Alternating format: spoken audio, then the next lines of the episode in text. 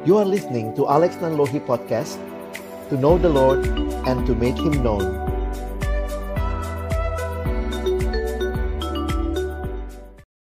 Mari kita berdoa sebelum membaca merenungkan firman Tuhan. Bapa di dalam surga kami datang dalam ucapan syukur pada pagi hari ini. Kami sangat bersyukur Tuhan beri kesempatan Kembali kami boleh datang memuji, memuliakan namamu. Dan tiba waktunya bagi kami untuk membuka firman-Mu ya Tuhan. Karena itu kami mohon ketika kami membuka firman-Mu, bukalah juga hati kami. Jadikanlah hati kami seperti tanah yang baik. Supaya ketika benih firman Tuhan ditaburkan, itu boleh sungguh-sungguh berakar, bertumbuh, dan juga berbuah nyata di dalam kehidupan kami. Berkati baik hambamu yang menyampaikan, setiap kami yang mendengarkan, Tuhan tolonglah kami semua. Agar kami bukan hanya menjadi pendengar-pendengar firman yang setia, tapi mampukan dengan kuasa dari rohmu yang kudus. Kami dimampukan menjadi pelaku-pelaku firman-Mu di dalam hidup kami, di dalam masa muda kami. Bersabdalah ya Tuhan, kami umatmu sedia mendengarnya. Di dalam satu nama yang kudus, nama yang berkuasa, nama Tuhan kami Yesus Kristus, kami menyerahkan pemberitaan firman-Mu. Amin. Shalom. Selamat pagi Bapak Ibu Guru dan juga adik-adik yang saya kasihi dalam Tuhan Yesus Kristus. Bersyukur buat kesempatan ibadah seperti ini yang Tuhan kembali berikan kepada kita. Dan tema kita pada pagi hari ini kita akan melihat dari keteladanan dan karakter Raja Hiskia. Ya, pagi ini Kak Alex menyiapkan bagian ini untuk sama-sama kita pikirkan dan renungkan. Hiskia adalah seorang raja yang cukup dikenal kalau kita baca bagian firman Tuhan dalam kitab Raja-Raja. Arti namanya Hiskia artinya Yahweh adalah kekuatanku. Jadi kalau kita perhatikan nama-namanya orang Yahudi itu ada unsur Allahnya biasanya ya Hizkia. Jadi biasanya kalau nggak ada L-nya, ada L-nya Daniel misalnya, artinya Elohim atau kalau tidak ada unsur Yah yaitu Yahweh. Jadi Hizkia artinya Yahweh adalah kekuatanku. Dia menjadi raja di kerajaan selatan. Kalau kita tahu bahwa bangsa Israel ini ada dua kerajaan terbagi dua. Di atas namanya kerajaan Israel, di bawah namanya kerajaan Yehuda. Judah is on the uh, south south part ya. Jadi Hizkia adalah raja Yehuda dan dia dikenal sebagai seorang reformator. Jadi kalau kita belajar kisahnya, ada banyak bagian Alkitab yang menceritakan kisahnya. Karena ini waktu yang terbatas, kalian tidak bisa bagikan semua. Tapi kalau kalian tertarik membaca, kalian bisa minta slide-nya. Saya tinggalkan di sini. Jadi kita bisa lihat mulai dari dua raja-raja 18. Hari ini saya akan fokus ke dua raja-raja 18 saja. Tapi kemudian kita lihat juga beberapa reformasi yang dia lakukan. Misalnya pada tahun pertama pemerintahannya. Dia naik tahta umur 25 tahun. Dia memerintah selama 29 tahun. Nanti kita akan lihat itu. Dan waktu itu di tahun pertama pemerintahannya. Dalam bulan yang pertama. Ia membuka pintu-pintu rumah Tuhan dan memperbaikinya. Siapa yang menutup pintu rumah Tuhan? Papanya, raja sebelumnya. Jadi dia termasuk raja yang berani, dia memulihkan rumah Tuhan dan memulihkan ibadah. Masih ingat orang Yahudi ini ketika mereka dulu ada di Mesir, lalu Tuhan bawa mereka keluar dari Mesir, mereka sangat meyakini Allah adalah Allah yang luar biasa. Mereka meyakini Yahweh itu bagi mereka adalah pahlawan perang. Lalu mereka masuk ke tanah Kanaan. Ketika masuk ke tanah Kanaan, di situlah mereka mulai bercocok tanam segala macam. Ingat ya, waktu di padang gurun itu tidak ada bercocok tanam. Tuhan kasih mana buat mereka setiap hari. Tuhan kasih mana buat mereka setiap hari dan kalau kita perhatikan ketika mereka masuk Kanaan mereka mulai menyembah Allah-Allah lain. Kalau kalian tertarik melihatnya begini, kenapa sih Israel itu betul-betul kayak lupa sama Tuhan yang bawa mereka keluar dari Mesir? Mereka menyembah Allah-Allah yang ada di Kanaan. Karena itu kalau kita perhatikan raja-rajanya Israel atau raja-rajanya Yehuda ini adalah orang-orang yang terus memelihara penyembahan-penyembahan kepada berhala. Nah, itu yang direformasi oleh Hizkia. Salah satu dosen saya bilangnya begini, teman-teman. Kenapa? Karena waktu masuk Kanaan, waktu itu konsepnya Allah itu teritorial. Jadi kalau dia di Mesir itu Allahnya Mesir. Pindah ke Kanaan Allahnya Kanaan. Jadi Allah Mesir itu roaming kalau masuk ke Kanaan. Kira-kira begitu ya. Jadi akhirnya kita perhatikan ketika masuk ke Kanaan, masuk dengan yang namanya bercocok tanam, maka dewa pertanian itu yang namanya Baal. Kenapa dalam dalam sejarah Israel mereka selalu bermasalah? Kenapa mereka menyembah Baal? Karena mereka merasa begini. Kira-kira logika berpikirnya begini. Kalau yang mem, apa, memimpin kami dalam peperangan keluar dari Mesir adalah Yahweh memang dia Allah yang jagonya perang tapi kalau saya masuk ke tanah kanaan sekarang bercocok tanam saya harus cari Allah lain yang kekuatannya adalah kesuburan karena itulah walaupun mereka di, selalu diingatkan, ingat loh, Yahweh bawa kamu keluar dari Mesir, tapi masuk ke Kanaan mereka selalu cari Allah yang lain. Jadi itu yang terjadi sampai kayaknya ini orang Israel kayak nggak tahu diri banget ya. Udah diselamatkan sama Yahweh masa menyembah Baal. Karena ternyata untuk kesuburan mereka butuh Allah lain. Nah itu kalau kalian perhatikan berulang kali nabi-nabi di perjanjian lama selalu menyatakan apa? Ingat, dia Allah semesta alam. Dia bukan hanya jago di bidang perang gitu ya. Semuanya dia Allah atas segala sesuatu. Ya. Jadi ini adalah bagian kita lihat jadi rumah Tuhan malah tidak dipelihara dengan baik oleh papanya Hizkia dia tutup pintu-pintu gerbangnya, anaknya buka. Nah, saya pikir ini luar biasa ya. Jadi tidak ada uh, cerita papa brengsek, anak harus brengsek ya. Nggak bisa. Oh iya papa gue brengsek kak, jadi saya gue brengsek juga. Nggak bisa. You have a choice.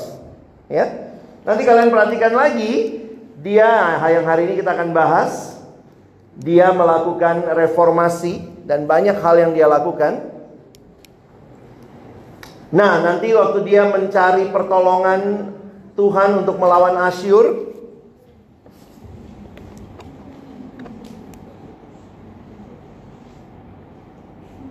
dia cari pertolongan Tuhan di tengah-tengah pergumulan yang berat.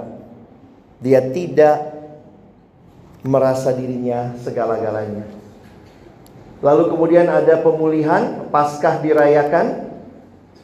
Ada yang terkenal juga, dia disembuhkan ya. Waktu dia sakit, dia minta sama Tuhan, Tuhan berikan aku hidup lebih lagi. Tuhan tambah umurnya, Alkitab menyatakan 15 tahun lagi. Tuhan menambah umur Hizkia 15 tahun lagi. Cuma memang di bagian akhir hidupnya ada hal yang menyedihkan. Kalau kita perhatikan, ketika setelah dia disembuhkan datanglah orang Babel. Waktu datang orang Babel maka Hizkia men, me, mendisplay seluruh istananya. Jadi di sini Kalex melihat iya ya, raja seperti Hizkia juga kalau tidak hati-hati ini yang terjadi di akhir hidupnya dia buka semua harta, dia pamer sama orang Babel.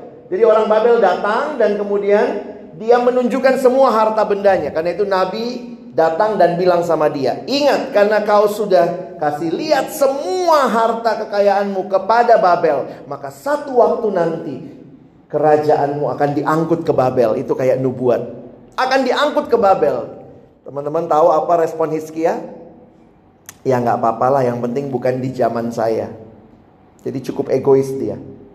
Dan akhirnya di keturunan dia kemudian Israel dibuang ke Babel dan seluruh isi istana rumah Allah dibawa ke Babel.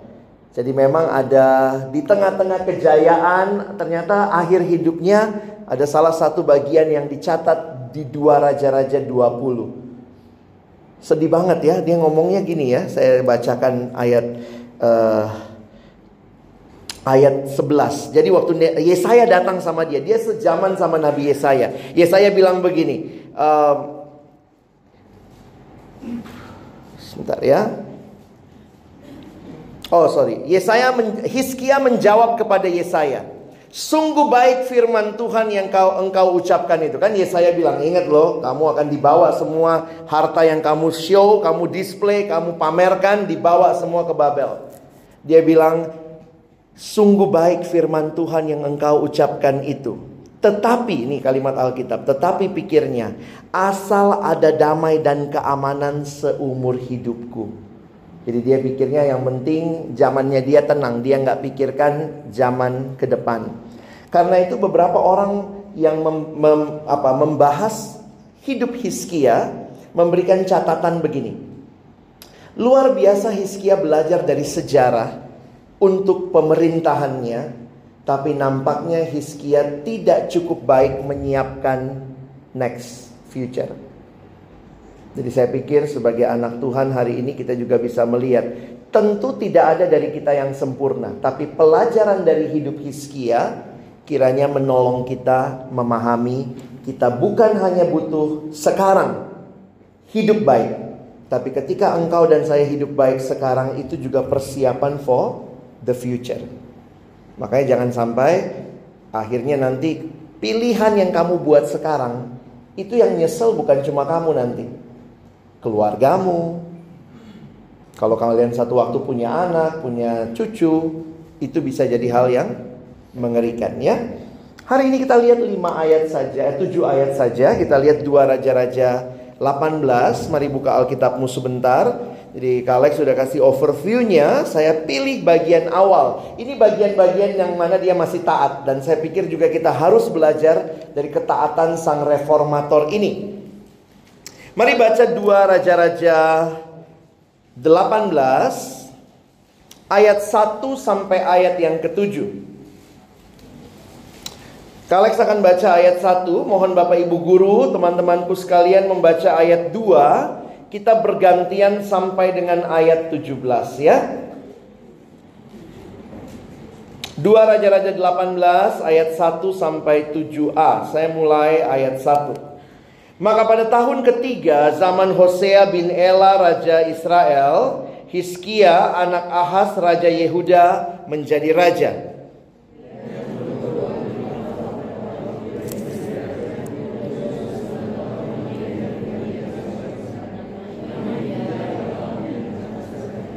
Jadi kalian lihat ya, 25 tahun jadi raja, umurnya masih muda ya.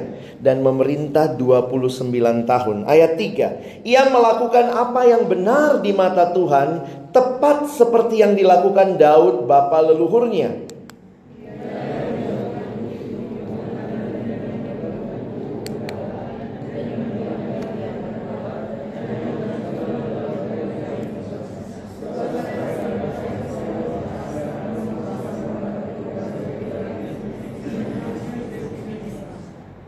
Ia percaya kepada Tuhan Allah Israel dan di antara semua raja-raja Yehuda. Lihat ini catatannya ya. Baik yang sesudah dia maupun yang sebelumnya tidak ada lagi yang sama seperti dia.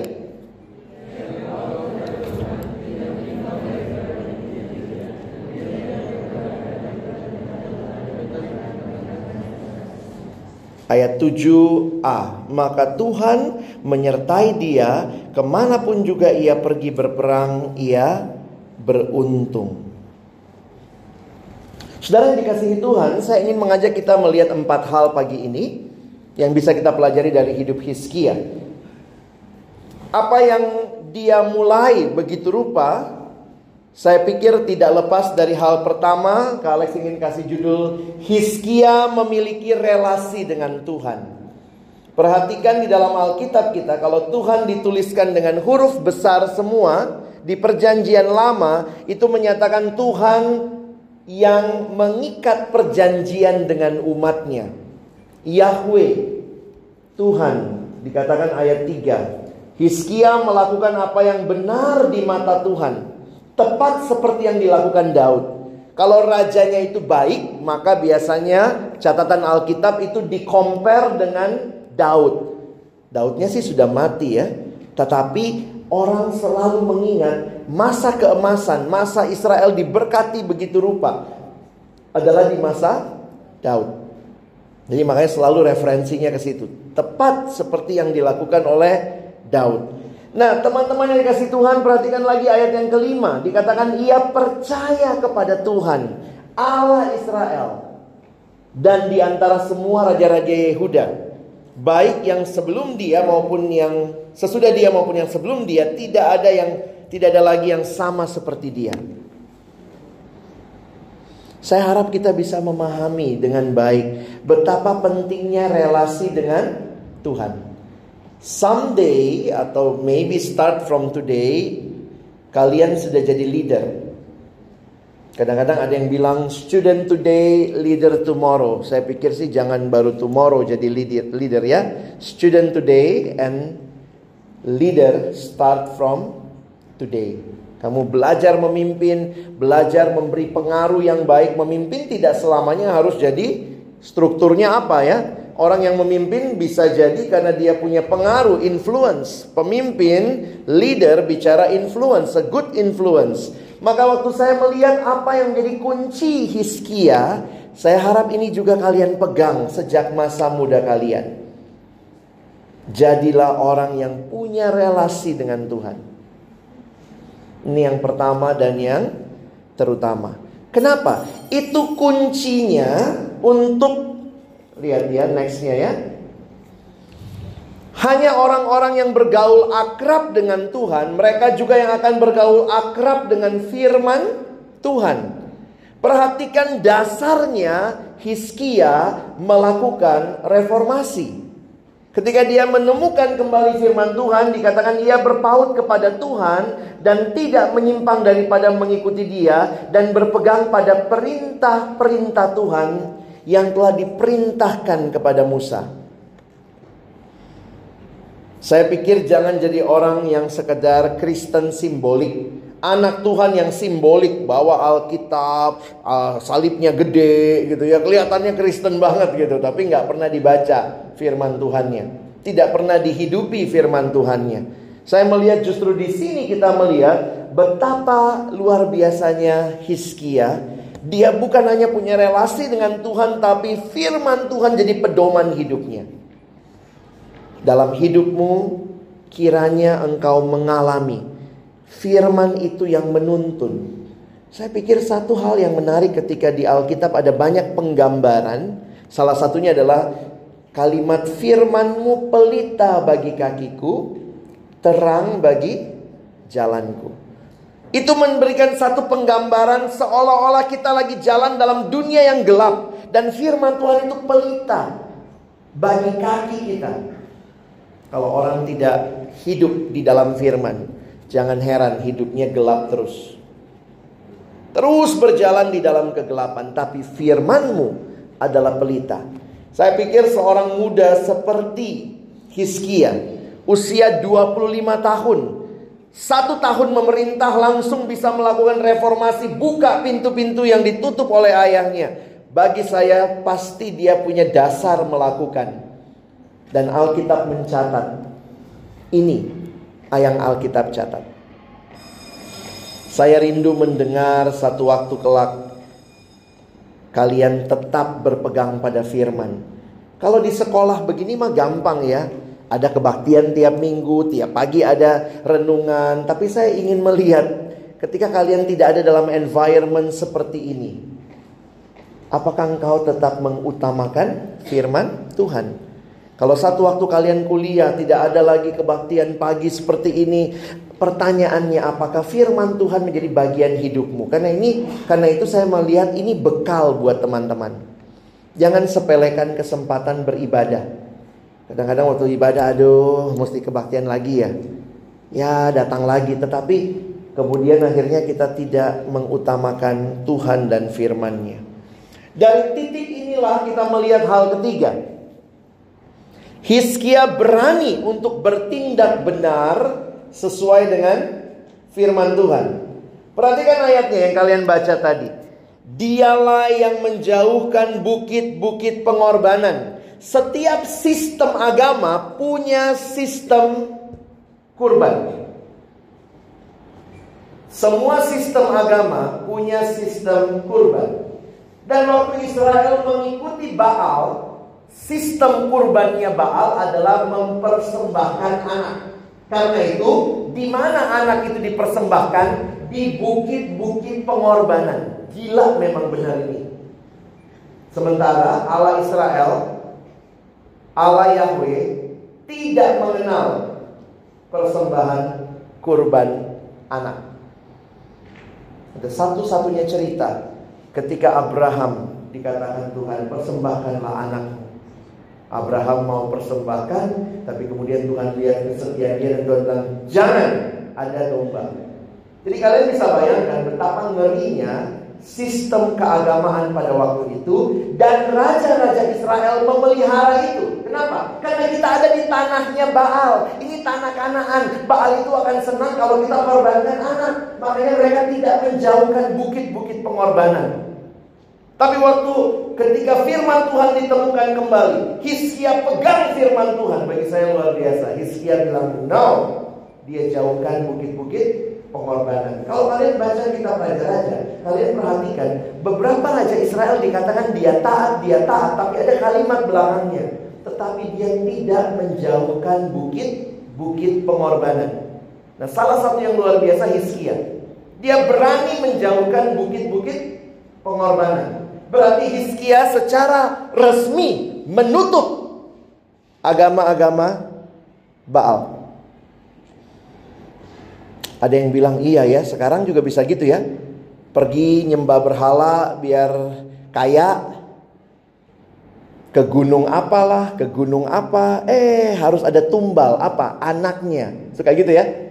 Pokoknya ada orang kaya banget, tapi ada satu anaknya entah uh, mati muda kah atau entah agak terbelakang kah sehingga ada yang bilang tuh diminta sama tumbalnya. Saya waktu perhatikan begitu dari dulu ternyata ada orang yang rela ya demi apa yang dia mau anaknya pun rela dia korbankan. Ditambah dengan sistem agama yang oke, okay, pergi ke sana, nanti nggak apa-apa. Salah anakmu kan 10, satu yang agak bego nggak apa-apa dong. Kadang-kadang sedih ya. Aduh, goblok banget sih beragama. Tapi itulah, yang penting saya kaya, anak gue mati satu nggak apa-apa, masih punya sembilan. Nah itu sistem agama. Jadi menarik loh. Kalau kalian baca jangan cuma baca. Menjauhkan bukit pengorbanan. Apa sih yang ditutup? Emang bukit apa? Dia tutup puncak dilarang untuk wisata. Dia menutup agama Baal. Berani sekali. Menemukan tubuh-tubuh berhala. Wow. Memang kalau orang tidak sedang menyembah Yahweh Pasti dia lagi menyembah berhala. Lihat keberaniannya. Dia tutup, dia remukkan tubuh berhala. Menebang tiang-tiang berhala yang Dan menghancurkan ular tembaga Masih ingat ular tembaga yang dibikin Musa? Ternyata ular tembaga itu sekian ratus tahun disembah di zaman Raja-raja Namanya Nehustan, dikasih nama ya Nehustan itu lalu orang membakar korban bukan ke Tuhan tapi ke Nehustan saya pikir punya keberanian bikin reformasi gini hebat ya. Apa sih inti reformasinya? Dia cuma mau mengembalikan. Tidak ada Allah lain.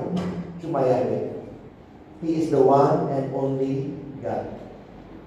Kalau kamu punya relasi dengan Tuhan, kalau kamu taat sama firman Tuhan, saya pikir kamu pun akan diberikan keberanian untuk bertindak benar. Dan Kalex pikir ini kesempatan kalian ingat firman ini satu waktu kalian jadi orang-orang yang berpengaruh di dalam dunia. Kiranya kamu dituntun firman sehingga kamu berani bertindak benar. Kadang-kadang kita puji gitu ya, wah hebat ya orang kayak Pak Ahok misalnya gitu ya. Hebat ya orang kayak si ini berani bertindak, hebat ya orang kayak begini. Tapi bagi saya jauh lebih dalam adalah apa yang ada di balik keberanian dia. Apa yang dia pegang. Kenapa orang itu nggak takut mati? Kenapa dia berani bertindak benar? Saya pikir karena firman Tuhan. Ini taruhannya apa? Saya bayangkan kalau kalau agama Baal itu sudah menjadi tradisi di Israel menutup agama Baal, pasti banyak banget orang yang kena PHK. Pengurus bukit pengorbanan, pengurusnya apa ya ditutup set tidak boleh lagi. Pasti reformasi kayak begitu nggak gampang, ya. Dan terakhir bagi saya ini respon akibat dari ketaatan Hiskia. Perhatikan, Hiskia disertai Tuhan, maka Tuhan menyertai dia ke mana pun juga ia pergi berperang, ia beruntung. Disertai Tuhan. Saya sering kali melihat orang berpikir, oh yang penting saya disertai Tuhan. Tapi apa syaratnya? Tuhan menyertai orang yang taat kepadanya. Jangan merasa disertai Tuhan. Ih tadi aku nyontek. Ih bapak ibu guru itu gak lihat. Tuhan menyertai. Itu bukan Tuhan menyertai. Kebetulan. Tunggu aja hukuman. Kadang-kadang kita melihat Tuhan menyertai, kita suka berpikir Tuhan menyertai kita karena ketidaktaatan kita. Tuhan kayaknya mengcover. Ih Tuhan itu memang sahabat yang paling baik ya kok. Dia mengcover kesalahan gua, kejahatan gua. Bukan. Saya pikir itu udah disertai Tuhan. Ketidaktaatan pasti ada hukumannya. Baik mungkin sekarang, kalaupun tidak sekarang mungkin nanti. Tapi bagi saya ketika orang disertai Tuhan, itu karena dia mau taat sama firman dan seperti ayat yang Ibu Silvani baca tadi. Jangan menyepelekan firman Tuhan. Ketika firman Tuhan kamu taati, kamu pegang sungguh-sungguh, maka kamu akan diberkati. Itu janji firman. Kamu akan beruntung, ya. Oke, empat hal ini Kalex ingin kita betul-betul pahami pagi ini. Saya relasikan sebagai aplikasi dengan apa yang Tuhan minta kepada kita. Jadilah garam dan terang di dalam dunia. Dunia tidak suka kebenaran. Dunia tidak suka dengan kehidupan. Dunia lebih memilih kematian. Kelihatannya kayaknya wah ini hidup, this is life. But at the end, itu bukan hidup yang sesungguhnya. Bagi murid-muridnya Yesus berkata, kamulah garamnya dunia. Kamulah terangnya dunia. Bagi saya itu yang ditunjukkan oleh Hizkia. Dia berani tampil beda. Different. Semua menyembah Baal. No, I will serve the Lord. Pilihan-pilihan hidupmu harusnya adalah pilihan-pilihan yang bukannya sama dengan dunia. Bukan menjadi persis seperti dunia. Tapi bisa berkata, I want to live a different kind of life. Itu harusnya terbukti di cara belajarmu. Bagaimana orang yang disertai Tuhan, orang yang taat firman Tuhan, gimana belajarnya? Ya jujur, belajarnya jangan sistem kadang-kadang gitu ya. Sekarang tuh maunya semua sistem ekonomi. Gimana ya? Belajar sesedikit-sedikitnya nilai setinggi-tingginya. Gimana cara? Di kerohanian juga orang begitu. Ada yang datang sama ya, Alex, Alex, gue pengen tuh tahu apa ya kehendak Tuhan buat hidup gue. Nanti gue akan dipimpin ke mana ya? Terus saya tanya, kamu rajin baca Alkitab nggak? Nah itulah kok masalahnya. Mau tahu kehendak Tuhan nggak mau baca firmannya. Mana logikanya? Atau ada yang bilang gini, bisa nggak ya kak? Karena ini kan generasi yang katanya maunya empang, enak dan gampang. Gimana ya Alkitabnya nggak dibuka, tapi saya paham banget Alkitab. Gimana cara? Oh rebus dia, rebus kak, minum airnya. Jangan goblok ya. Banyak orang maunya instan. Cara belajarmu bagaimana? Ini bukan cuma buat adik-adik ya. Ini juga buat bapak ibu guru. Bagaimana cara bekerja kita? Saya pikir sih nggak ada ibu guru pakai tank top gitu ya, tank top ya. you can see begitu ya. Ini karena gambaran kerja di kantoran. Tapi bagi saya begini loh, jangan cuma nuntut anak-anak kita hidup benar, Bapak Ibu guru dan saya juga dituntut. Gimana cara kita bekerja? Apakah masih dimotivasi oleh kasih relasi dengan Tuhan? Jangan-jangan cuma sekedar job description.